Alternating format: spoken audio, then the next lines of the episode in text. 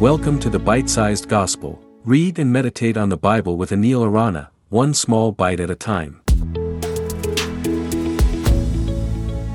Hello and welcome to the Bite Sized Gospel with Anil Arana.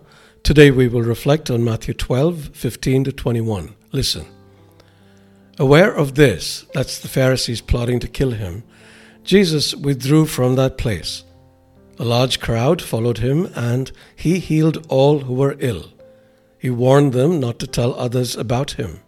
This was to fulfill what was spoken through the prophet Isaiah. Here is my servant whom I have chosen, the one I love, in whom I delight.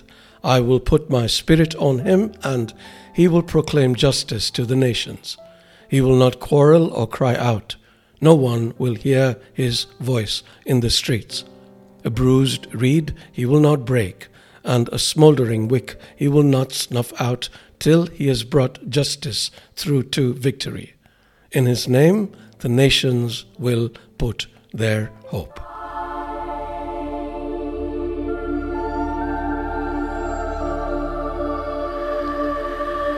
Legalism is a killer, sometimes literally when we write our own rules and give them more importance than God's rules, it is infuriating when people don't keep them and we often want to destroy them.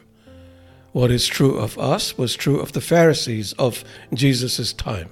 They became so angry that he wasn't keeping the rules they had made, they decided to kill him. Jesus had quite a large following, and he could have instigated a rebellion against the religious leaders, but he didn't. And although he had come to die, he didn't permit them to kill him because his time had not yet come.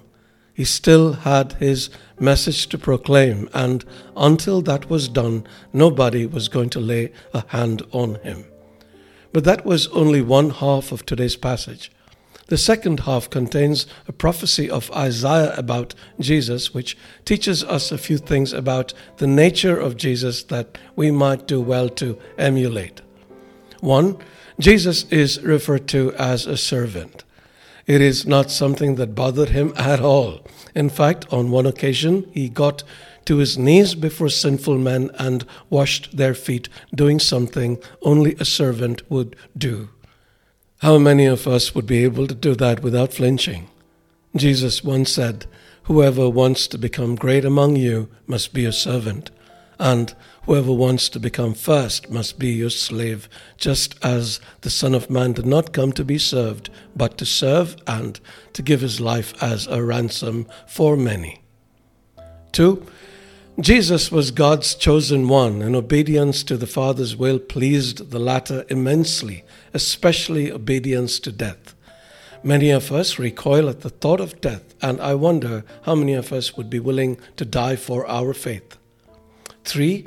He would be filled with the Holy Spirit.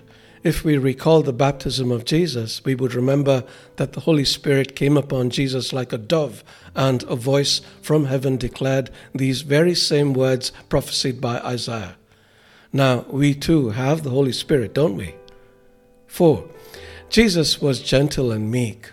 Although he had many confrontations with the religious leaders of his time, he never entered into a slanging match with them or noisy arguments.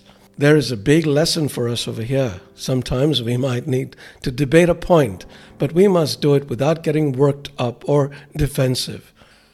Now, all these things might require some practice, but if we can do that, then the world might get hope that they can do that too.